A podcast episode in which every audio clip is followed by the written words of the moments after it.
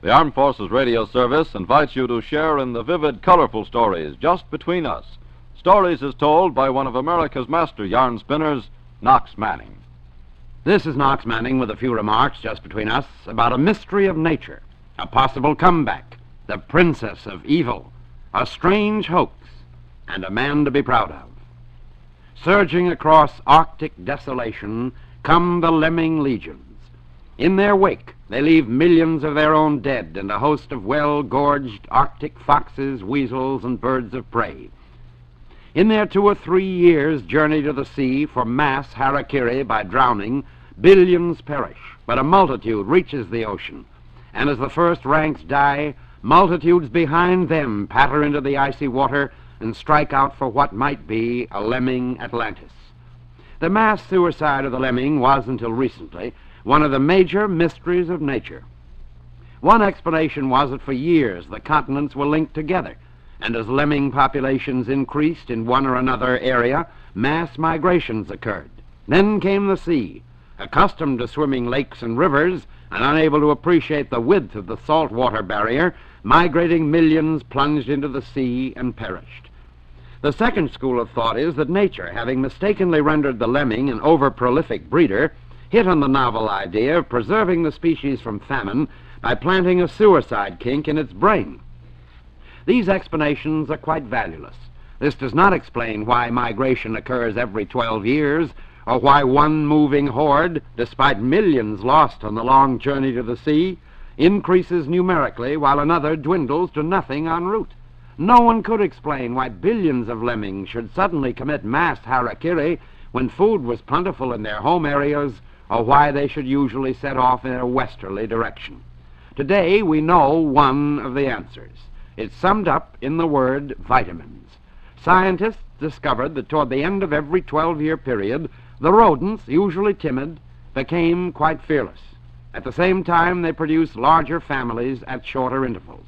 Arctic foxes, wolves, weasels, martens, reindeer, which eat the lemmings for the lichen in their stomachs, become almost as fearless as the lemmings themselves. And during this period, tens of thousands of swimming forms fight the currents, and the banks are lined with foot high piles of bodies. And all the while from the east come countless more millions pressing on toward the day of their suicide in the Atlantic Ocean. The march starts as though at a word of command. The mountain lemmings form into three columns about two feet apart. Purposefully, they head for the valleys where the woodland lemmings live. In a day or so, the columns fan out until they cover a front of about 20 miles. Millions perish in rivers as days run into weeks and months. Millions die through cannibalism, starvation, and the inroads of carnivorous animals and birds. With the winter, survivors burrow into the earth, and in spring again move on, always toward the west. Litter follows litter, and they increase steadily. Why, the investigators asked, should the rodents suddenly start to breed so prolifically? Close study show that the lemmings undergo an amazing change immediately prior to swarming. Furthermore, with the new energy goes physical vitality that transforms a usually timid creature into a yellow fanged fiend. Could the cause be a change of diet? What other reason could bring about an anatomical change in the whole animal and produce mass hysteria? It was surmised that the unknown invigorator was indestructible and stored in the rodent's body could be passed to the animals and birds that ate them, creating vigor and fearlessness in even the most timid creatures. What could be the answer to this remarkable substance? Then vitamins were discovered. Certain of them were found to increase animal fertility. And the lichens were found to contain sex stimulating vitamins. And later, research proved that a certain hormone secretion in the anterior pituitary gland also stimulated the animals. Further field study filled in the whole fascinating picture. Year after year, the stimulant builds up in the lemmings, causing an increasing fertility and a marked vitality until the little animals throw off the last shred of timidness and set off to see the world and see it in a big way. But what about the lemmings that reach a haven on their way? How is it that they don't found new colonies? Research proved that the stimulant ultimately drains the animal of vitality unless the dosage continues. And few Arctic areas not already inhabited by lemmings contain lichen rich in the necessary vitamins. Thus, new colonies soon die off, but the cycle goes on. The time may come when there will no longer be any lemmings. But then who is to say? For instance, take the airplane propeller. With the coming of the jet engine, it seemed that the propeller was destined to become as obsolete as the dinosaur. But that was not to be. Aeronautical experts of both the Air Force and the Navy have become very interested in the development of supersonic propellers to be used on the high-speed aircraft of the future. In conjunction with this, one company has built a supersonic propeller spin pit. The pit is a steel cylinder measuring nearly 13 feet in diameter and is over 7 feet high. It's sunk below ground level and is secured with an airtight seal to a contact base. Then the huge chamber is made a near vacuum by removing 99% of the air. This reduced atmosphere permits the use of a low horsepower engine to rotate the propeller at a relatively high revolution per minute. Thus, by simulating, supersonic speed tests are conducted to test various types of propellers. And from tests already conducted, it appears that rather than being put in the discard, the propeller may continue to play an important part in the aircraft of the future. Well, from the future, let's go back a little, say about 3,500 years. An Egyptian princess lived then who has been credited with mysterious illnesses, accidents, death, and loss of money to people living in our times. Does that sound fantastic? Perhaps it is. This woman, according to catalogue number L22542 of the British Museum in London, was priestess of the temple of Amen Ra. Her mummy was unearthed at the turn of the 20th century and that set off a chain of events which have all been credited to the malevolent influence of this woman. A few days after the discovery of the mummy of this priestess, a member of the expedition lost his arm in a mysterious gun explosion. A short time later, another member died unaccountably. A third was shot and killed under circumstances that were unexplained. Then, when the owner of the mummy, the man who financed the expedition, returned to England, he found that he'd been robbed of his entire fortune. You would think that would be that, as far as curious happenings to people connected with the mummy. But that was not to be. Upon its arrival in London, the mummy was sent to a photographer.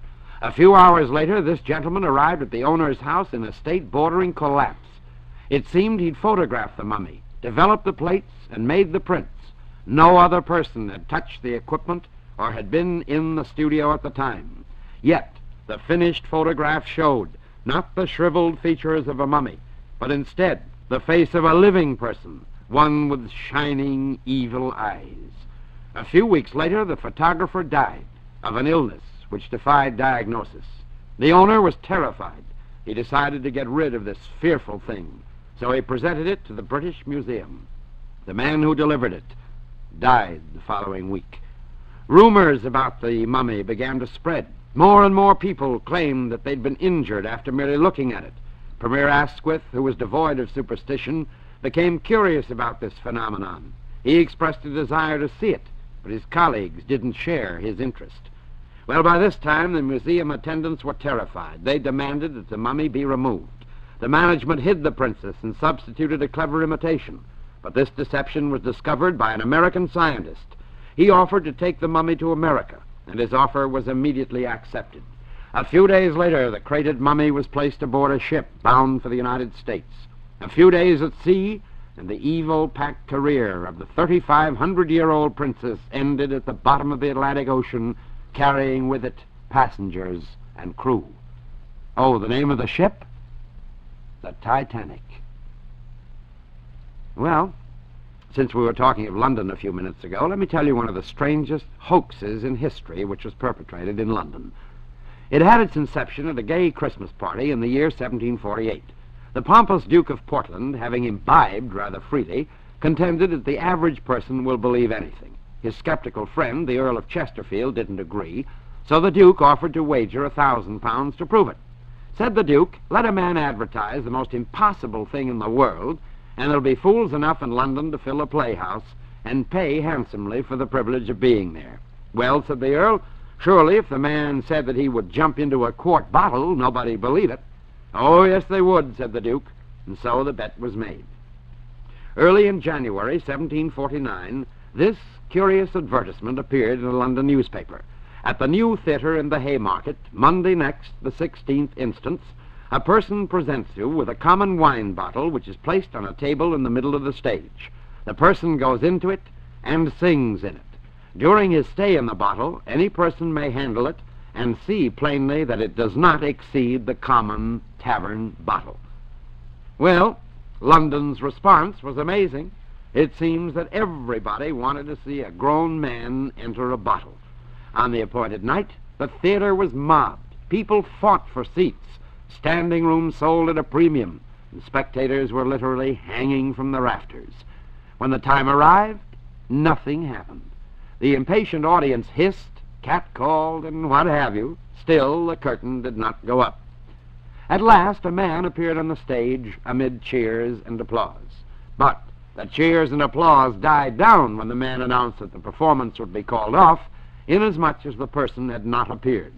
There was a sudden hush, and then bedlam broke loose, when the audience, frustrated in its desire to see a man perform the impossible, lost its collective temper and ripped up the carpets, the benches, the railings, and anything else they could get their hands on.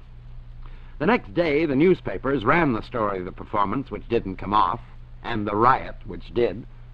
One of the newspapers went so far as to try to explain why the man did not make his appearance. They reported that he'd given a private performance for a certain gentleman who had simply corked the bottle on him. Thus, the article continued, being confined in a bottle and in a gentleman's pocket. Well, he couldn't very well be in another place. Well, maybe Barnum was right. You know, in my mail recently, I received a copy of an article which one of my listeners thought should be passed on to others. It's about a man, and there are many still living who remember him well.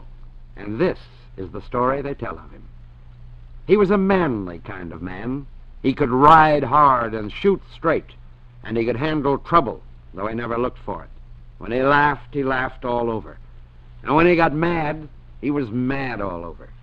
But he was never mad at the good people who tended peacefully to their business in life, doing the best they could, sharing the work and the fun. He was a tender kind of man. He was a friend of the weak, for he'd been a frail boy. He was a brother to the afflicted, for he had known affliction. But he knew that there was no handicap a man could not overcome if he tried, and he made us know it too. And he made us try. He was, shall we say, a first name kind of man. So we let kings and rulers of the world stand in awe of him. To us, he was a neighbor who lived in the White House, and we were proud to have him there where all could see what an American was like. For when he laughed, the world saw that we are a happy people. When he clasped the hands of the peaceful and upright, they knew that we are a friendly people. And when the steel came into his eyes and he stormed against the wrongdoers, the world understood that we can be a firm people when we need to be.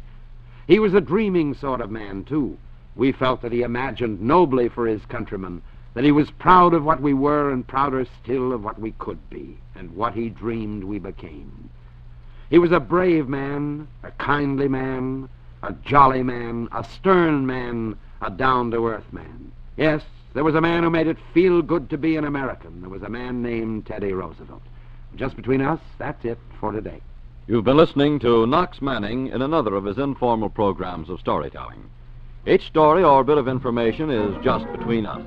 So be at your radio the next time Mr. Manning calls your way. This is the United States Armed Forces Radio Service, the voice of information and education.